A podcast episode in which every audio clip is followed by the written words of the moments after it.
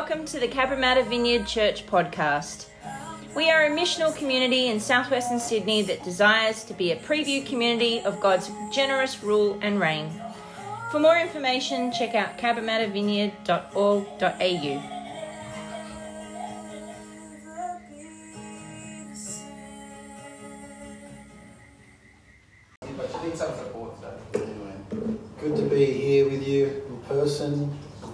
that are joining us online. Really glad to be with you and get the opportunity to share again today. Um, yeah, I feel like uh, just, I always just love spending time with the Lord and trying to listen to hear what He has to say to us. And this week's been no exception to that. So just got a sense of um, the Lord's got something for each of us in a unique way as we open His scriptures together. I'm going to start by just, I, I was recently listening to a podcast where they told the story of a, a guy who, uh, a soldier from World War II, is a prisoner of war in a German prison camp, and he managed to escape. And when he escaped, he was obviously on the run trying to head towards Switzerland or somewhere for, for freedom, and, and he, he, he was successful. He actually he, he survived the journey outside of the camp and uh, uh, into the kind of the, the, the atmosphere of World War II and to a safe place. And in recounting his story, he said there was no there was no one thing, there was no one dramatic thing that led to his safe journey and escape from, from this prison camp. He said, but there was 11 small things. There was 11 small things that along the way made a big difference. And the small thing could have been like he met someone that gave him a piece of bread and that sustained him for a day or so. And he met someone else that gave him water. And he met someone else that said, no, go down this way because the Germans are that way. So, he, and he put it down to 11 small interactions which led to his safe arrival. Uh, I, I know um, Pam, uh, Tracy and I were on, on holidays in Queensland just last time, but uh, we, left the day after I spoke a month ago. And when we landed, we, we got an Uber, and we were we were uh, uh, taking this Uber, and we started chatting to this Uber driver, and and I I, I got I got to be honest, I. I saw, like, because I was sitting right behind him and I saw his phone and it flashed up with a message and I, and I was a bit nosy. And I, I saw the message because it said, I'm really sorry too. You know, and I'm like, oh, something's happening to this guy. So anyway, we're, we were um, talking and along the way, and we get into our arrival. I just kind of felt something of like, of the Lord, you know. I'm like, I, I want to do something here. So I, I, I said to him, hey, you know, when Tracy and I, when we, when we take an Uber, we're, we're Christians and we always offer to pray for the Uber driver if there's anything we could pray for about you. Now, here, here's, the, just to be completely honest with you, is I never take Ubers. and I thought, I can say this and not be lying because if we do it, then it is always, right? If it's a first, it's always. So, so in my first and always occasion of taking an Uber, we, we asked if we could pray for this Uber driver. We got his name, which is a name I can't pronounce well. And, and he, we said, hey, is there anything that you'd like us to pray for? He goes, oh, yeah. And he, he told us about, it was his fiance and he was about to get married, hey, babe, in, in a few weeks. And, and we said, oh, well, why don't, why don't we just, why don't we pray for that and just pray for you? And, and so we just took 10 seconds, 20 seconds in the car and dropped him off. And uh, he dropped us off. And, uh, and you know, and I got to thinking because he was Kurdish, right? And I thought, wow, what led him to this country? where he'd meet like a Christian customer and get prayed for. That probably wouldn't happen um, from where he came from. And then, and then the second thought I had was, what if on his next passenger or the one after that was another Christian that happened to say, hey, we follow Jesus and maybe there's something we could pray for. You know, the, the accumulation of small things. Maybe 11 leads to his salvation. But we, we, you know, in, in, in, in church life and in, the Christian journey, we actually see that, that's that's kind of often how it works. There's a guy by the name of James Engel, and he, he made a thing called the Engel scale, which is a, it's a scale of journey that people go on in their encounter with God. And it starts off as, as like the step zero. It's, and it's about 10 steps of meaningful interaction where they go from a place of, of being on the fringe where they have no awareness of God to uh, some awareness and then becoming friends with people who are Christians and then to a place at, at step 10 where they actually like, hey, I'm ready to surrender my life to Jesus right now. And there's like 10, 10 steps that they go through on that journey. And uh, my pastor, when he was teaching me about this, he said, you know, in the Jesus movement in the 70s, it would just take one, two, or three encounters with a Christian to move them up those 10 steps. But now it's like 15 to, to move along a step, you know, because it, it's, it's got more difficult.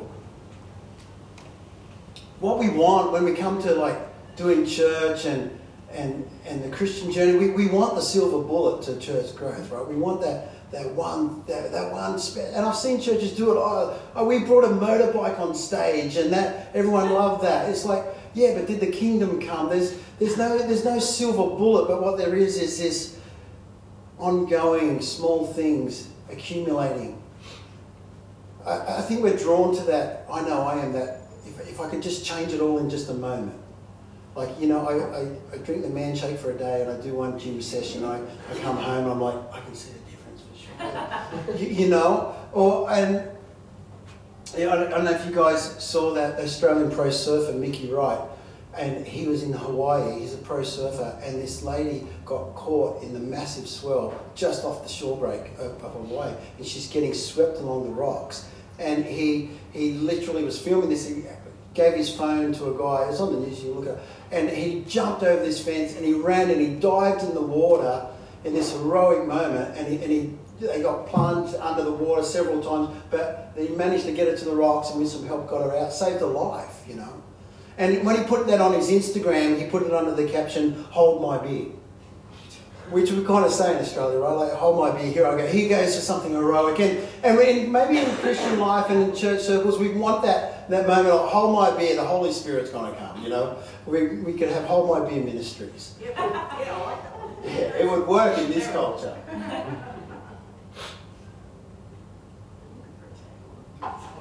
You know, um, you know, sometimes it does sometimes uh, God breaks in, in, in powerful ways.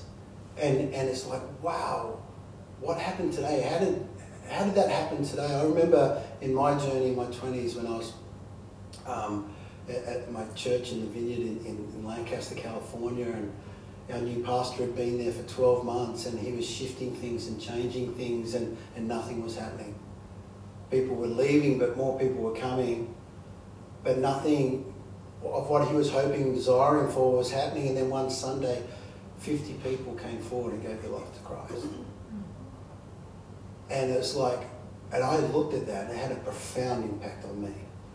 Because I'm like, wow, lives changed and saved. So like, how, how does that happen? And I got the privilege of being mentored by him. And, and so, so much of who I am and, and even what I say today has been influenced by my journey in that in that way. But what I saw in that moment where 50 people, like men and women and children of all ages, gave their life to Christ that morning. And then from that point on, it just kept going. It just kept growing from a church of 800 people to about 5,000. And it's like, wow, you know how it happened? Because the accumulation of small things done along the way. as, our, as we as a, the Cabramatta Vineyard are in a place of transition and change and we're cutting a path for a way forward, I can't help but kind of add my voice to that crucible of conversations that's happening of like, what does it look like the way forward? And I know as I add my voice to that conversation that it comes out of my personality and, and my gift mix and, and my experience in church and 30 years in the vineyard movement and but it also comes out of my convictions from the scriptures and, and what matters to God that I see in, in the scriptures. I think that's really important. As we look to go forward to say, well, yeah, this is what we like, but what, what, what matters to God? What's important to Him? What does, what's the vision and the way forward that He wants us to walk? I want to press into that space a little bit more as I did in my last speech, uh, my last preach a couple of weeks ago. But uh, I'm going to look at John chapter 4. So um, let me get a lens. Got homework for you this week. Yeah, it's really easy. If, if you haven't watched it, you know that series, The Chosen? You, you seen that series? It's, it's really quite good.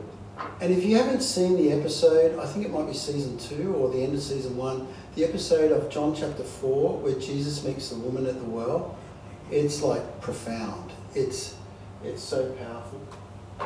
And as you know, the story, uh, uh, if you don't, but the story of John chapter 4, Jesus meets this Samaritan woman in the middle of the day at this well, and he's, he's thirsty, and she comes to draw water, and they have this interaction because she's Samaritan and she's a woman.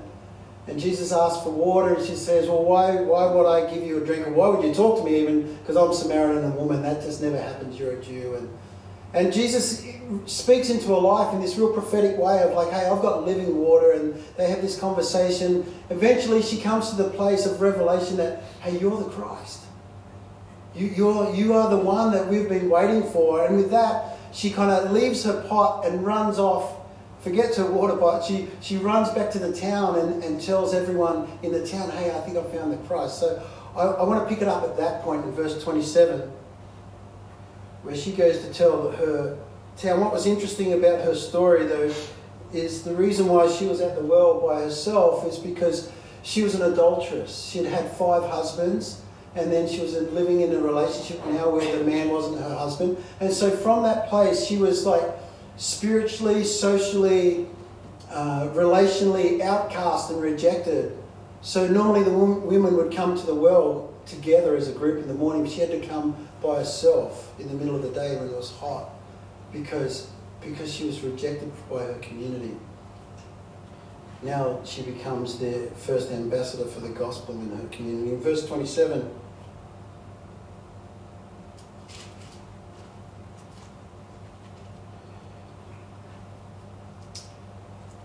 At this point, the disciples who had gone away to get food, they, were, they came back and they were amazed that he had been speaking with a woman, yet no one asked, Why do you seek? Or why do you speak with her? So the woman left her water pot and went into the city and said to the men, Come see a man who told me all the things that I have done. This, this is not the Christ, is it? Then they went out of the city and they were coming to him. And meanwhile, the disciples were urging him, saying, Rabbi, eat. But he said to them, I have food to eat that you do not know about. So the disciples were saying to one another, No one brought him anything to eat, did he? Jesus said to them, My food is to do the will of him who sent me and to accomplish his work. Do you not say that there are four months and then comes a harvest? Behold, I say to you, lift up your eyes and look on the fields, that they are white for harvest. Already he who reaps is receiving wages and gathering fruit for eternal life so that he who sows and he who reaps may rejoice together. For in this case, the saying is true one sows and another reaps. I sent you to reap that which you have not laboured. Others have laboured, and you have entered into their labour. And from that city, many of the Samaritans believed in him because of the word of the woman who testified, He told me all these things that I have done. So when the Samaritans came to Jesus, they were asking him to stay with them. And he stayed with them two days. And many more believed of his word. And they were saying to the woman, It is no longer because of what you said that we believe, for we have heard for ourselves and know that this one indeed is the Saviour of the world.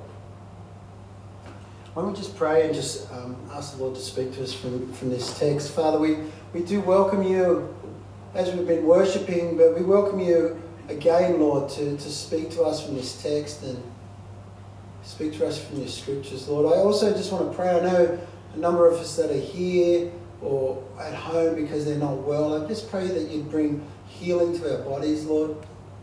Yeah, that you'd, you'd restore strength to our bodies, God, and the viruses that we've been fighting. And just pray your, your Holy Spirit to, to refresh us and that your Holy Spirit would speak to us this morning. Fill me again, Lord. with your spirit to, to, to bring your word this morning, I pray. In Jesus' name. Amen. You know, there's uh, one prayer that I have to Jesus that's never been answered, and I don't think he will, to be honest. But I would love to have a time machine. And I'd only ever go back. I would never go forward. I've made him this promise if you took me back. And one time I'd love to go back to is this time, John chapter 4, and just observe this interaction that's happening between Jesus and this woman and, and between the disciples who just got their world absolutely rattled in this encounter. And I'd just like to watch what was happening.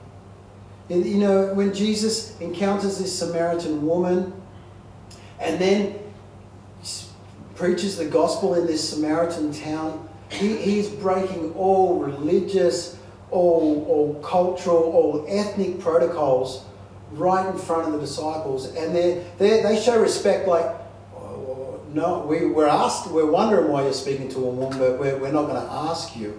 But it was so, it was so culturally inappropriate for Jesus to be speaking with a woman. To, it, was, it was inappropriate for him to be speaking with her about the things of God. That was like such a taboo. And then to enter a Samaritan town and to eat with them and to stay with it was so it was so breaking all the rules. And I love that about who Jesus is. Like I there's a little bit in me like that. And and I love that. That yeah. And in the midst of this encounter, as Jesus is trying to capture the disciples' hearts with what's happening in the kingdom in this setting, he says this, he says this phrase to them lift up your eyes and look. The, the, it says that the men of the town, or the people really, the men and women of the town were, were coming to him, something was happening, and they're worrying about giving Jesus food. And he says to them, Lift up your eyes and look because there's a harvest that's about to happen. And he was, he was trying to turn their attention to say, I'm, I'm, I'm hoping that you can see what I see. I'm hoping you can capture what I'm seeing and what's happening in the kingdom right now. And it's something I, I think Jesus is always trying to do to us, is for us to capture a perspective of, of what, what God is doing in our lives and in the lives around us so that we can see things how he's seeing them. The whole town of lost and searching people were coming towards Jesus. And he uses this physical expression. He says, Lift up your eyes. And, and if you think about it, when if you physically, to lift up your eyes, you, you have to move your body, right? Because he wants them to capture vision. You don't, you don't capture vision with your eyes gazed down, right? You capture vision, you're, you're a person of vision when you can, you can see beyond your present reality. You can see something beyond yourself. And Jesus is saying, I want you to move your, your eyes, I want you to move your body in such a way that you lift yourself up. And so what happens to you physically has a spiritual reaction in your life. That you'll actually capture spiritually what's happening all around you in this moment. This is, how we meet God, right? It's, it actually is the Engel scale that there's a moment where we lift up our eyes and we, we see God for who He is and we see God's perspective on our life, on who we are. I'm so grateful that it's called salvation. That you come to a place of like, God, I'm finally seeing myself as you see me. That we sung about it, this, this, this reckless tenacious love, God, that you, you search after me, you run after me, that you, you never give up. You actually, that's how you love me. I'm, I'm seeing that maybe for the first time, and, and that's changed my spirituality. That's changed who I am, and it's changed my whole life. And that never, that never ends. That always continues. I'm so grateful to the tenacity of God in my life. That even in recent months and even in recent years, I've seen him fighting for me. I've seen him pursuing me, that I would capture his perspective of who I am. And it's brought me healing and freedom. And I'm like, oh God, I'm 52. It would have been great if I'd learned that when I was 20. That, there's so many different choices I would have made. But maybe I wasn't ready then, you know. But God, God wants us to, to be able to capture his perspective of how he sees us, but then not only just how he sees us, but how he sees others, how he sees those around us, and, and how he sees those who are far from him, maybe spiritually or culturally and ethnically, like in, in John chapter 4.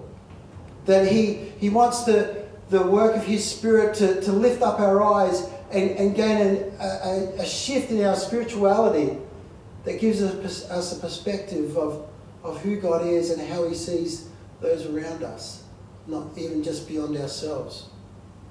You know, when that happens, we can't, we can't be the same. You know, when we start to see ourselves and our life, and, and then we start to see others from God's perspective, we, we, we, we can't be the same. And, and, I, and that, that change is good. That change brings life to us and to those around us. And, and this morning, I, I want to press into that space of like, what does it look like to, to view not just ourselves, but to, to view the world around us and those who are maybe searching or have questions about God. What does it look like to, to view from His perspective? And I'm not, and I'm not saying in the disclaimer here that I'm not saying I have that all down pat. I'm saying I, I'm, I'm still journeying on that I'm still learning what that looks like. And I'm not saying you're not doing that. I'm not, not saying you don't have that at all either. I'm saying as a church, we, we, I think we, we have a lot of that. I, I love that we went and supported a march to, to end domestic violence. I, I think Jesus would stand for that. To say for a man to, to abuse a, a woman or children, that's not the way of Jesus. I, th- I think that's, that's a godly perspective. Uh, but I think there's other ways that we can grow in that as well. And there, as a way forward as a church, I think there's things that we can adopt and grow in. And I just want to share a little bit about that this morning, so what that looks like. Um, when the call of Jesus and the work of the Spirit in our life to, to lift up our eyes and look and gain a God, godly perspective, it, uh, first of all, it changes our paradigm. Paradigm is a, is a lens through how we see life, how we see ourselves, and how we see the world. And when we have a paradigm, we see things that way, and then the danger of a paradigm is we don't see things outside of our paradigm. We think what the things that exist that they're there, but they're kind of transparent to us because they're, they're outside of our paradigm. And Jesus is trying to change and grow in us God's perspective so that our paradigm widens. And that's why he like he breaks all these these cultural norms that, that the disciples are like, oh, this is what it's going to look like. He's like, no, I'm just throwing that right out. In verse 42 here, it says this amazing thing. It says that the Samaritans it's no longer because of what you said that we believe, for we have heard for ourselves and know that this one indeed is the Saviour of the world. Now we know that statement pretty well. Jesus, the Saviour of the world. That was not known then. That wasn't known, that wasn't expected. The Messiah was going to come and he's going to be the Saviour to the Israel, to the Jewish people.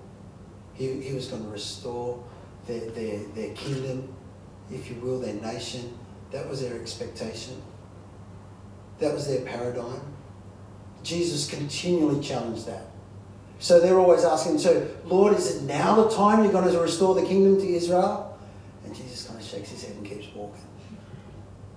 Because he is trying to expand their paradigm and say, no, it's not just about you.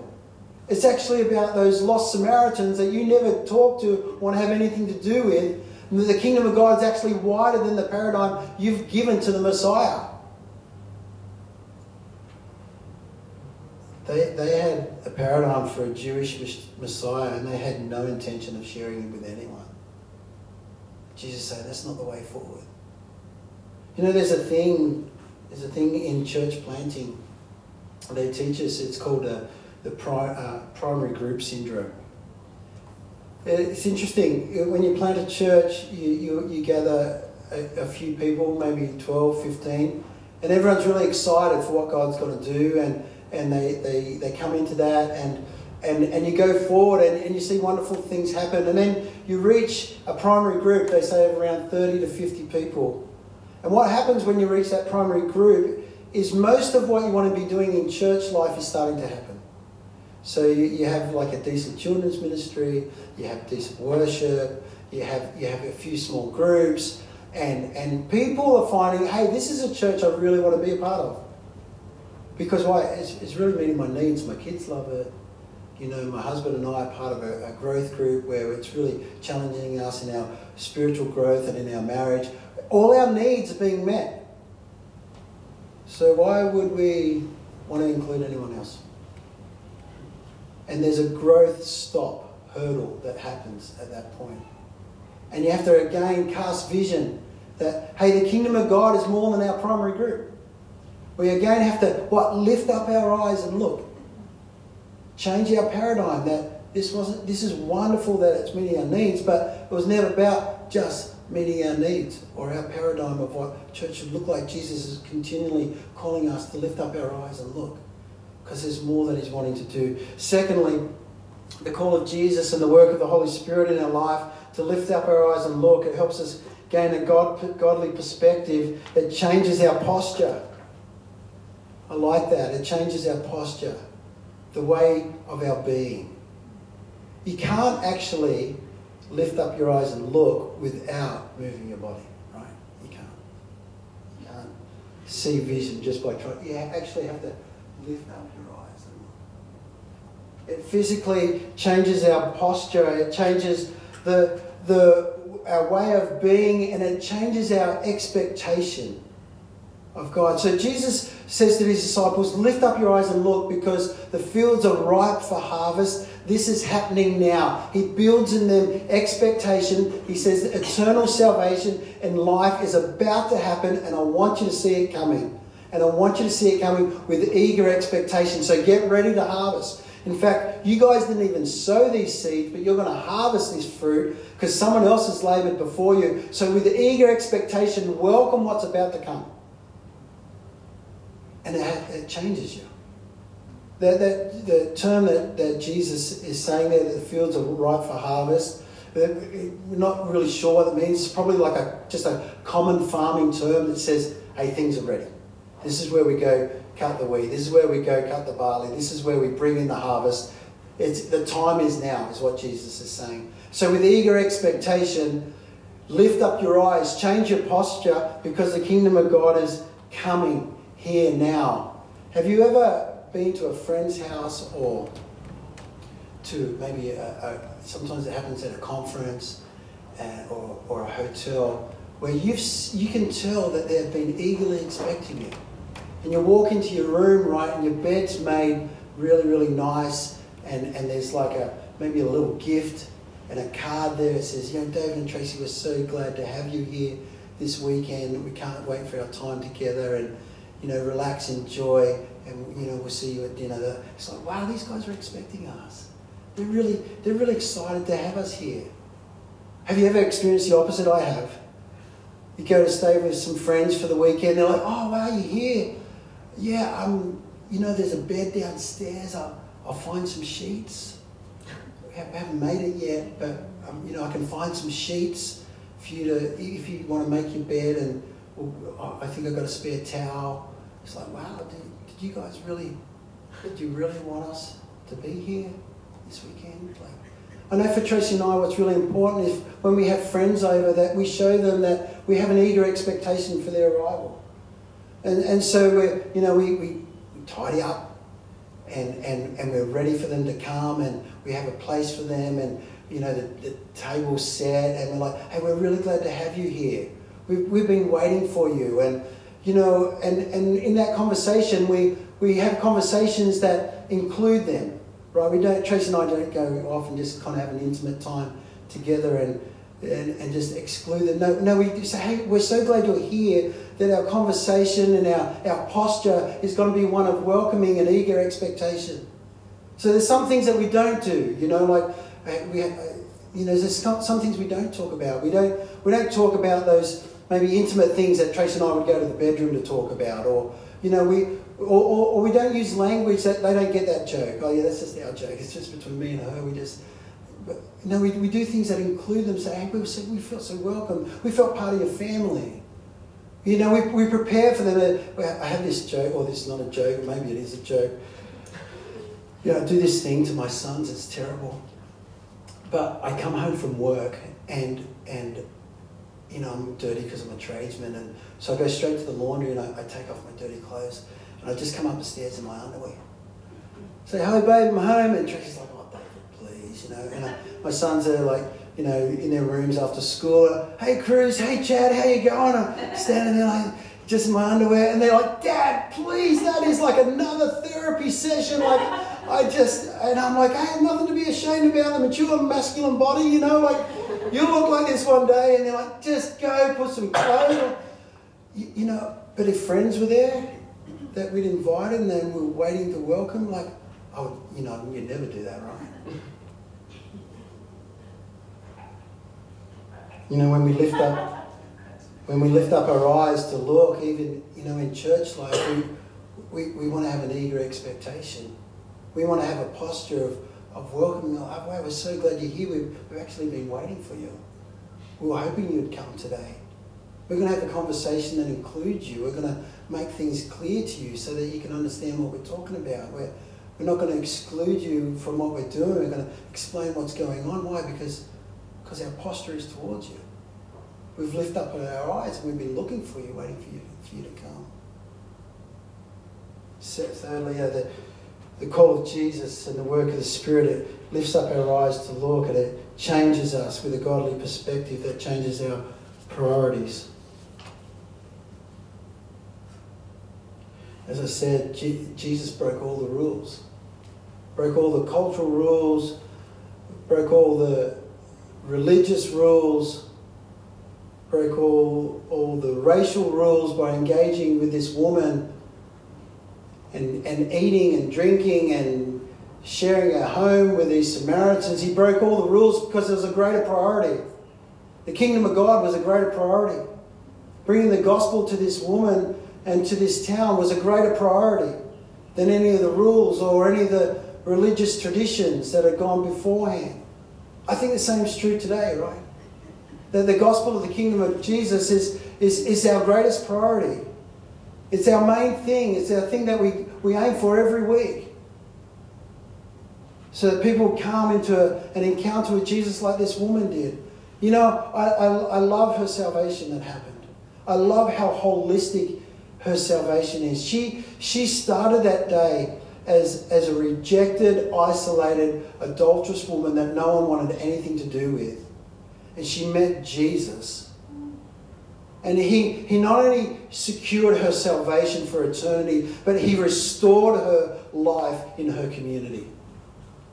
And, and now she goes and gives testimony of who Jesus is. And there's respect and there's recognition, there's reinstatement into her life and her community. For, for, it's so holistic. I love that about Jesus. And I love that about the gospel. It's like, hey, we're not just trying to get souls on a ticket to heaven. It's like, no, Jesus is about life. John's gospel is all about life. The end of John's gospel, chapter 20, he writes that Jesus did all these signs and many more so that you would know that he is the Son of God and in, him is life. And the gospel that we bring is about life. It's not just a theology, it's not just abstract, it's not philosophy. It's about life that it impacts us here and now and it changes how I live tomorrow. I love that about our gospel that Jesus gives us. It's so relevant to our community. It's so relevant to our world. What does the world need now? It needs an encounter like with Jesus, like this woman had. You know, when I was, I was pastoring the Beachside Vineyard in the very early days, in, like, like back in 2001, and we'd been going for a few months, and God was doing good things, and, and people, new people were coming, some people getting saved. And one night I, I preached like I do, like I did right now, and at the end of it, a new young man came over to me, and and he was I'm like 31, and he's 21, and he it's his first time at our church, and he says to me, "Do your teachings get any deeper?" And I, and I said, "What do you mean?" He said, "Well, you know, I'm a Bible college student." And I'm looking for something that's just going to be a bit more theologically deeper, like do you think you'd go theologically deeper in, in your preachers than what you did tonight? And I looked at him and I'm like, probably not.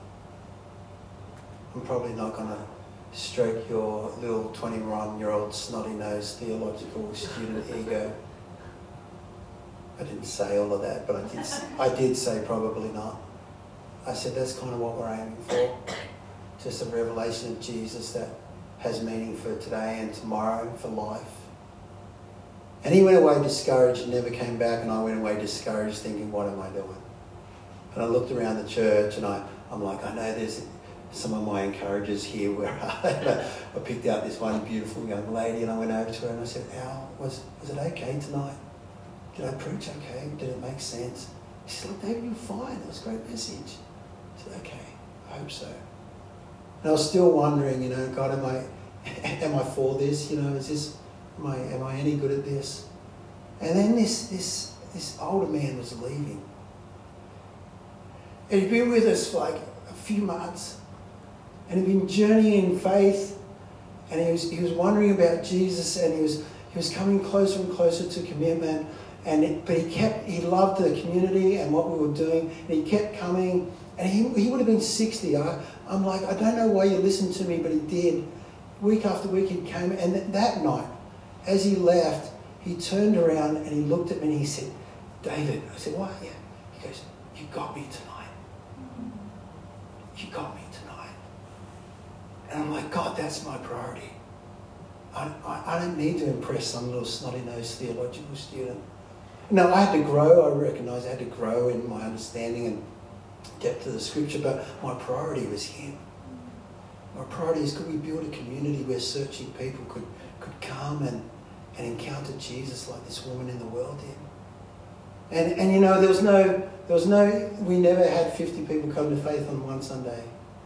But you know what? We did small things repeatedly along the way that, that, that lifted up our eyes to look for those who are searching, that, that changed our paradigm for the kingdom of God, that changed our posture to, to be eagerly expecting those who might come looking and to change our priority about what church is really about.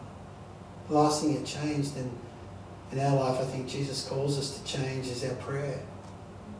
Jesus says a similar thing in Matthew 9.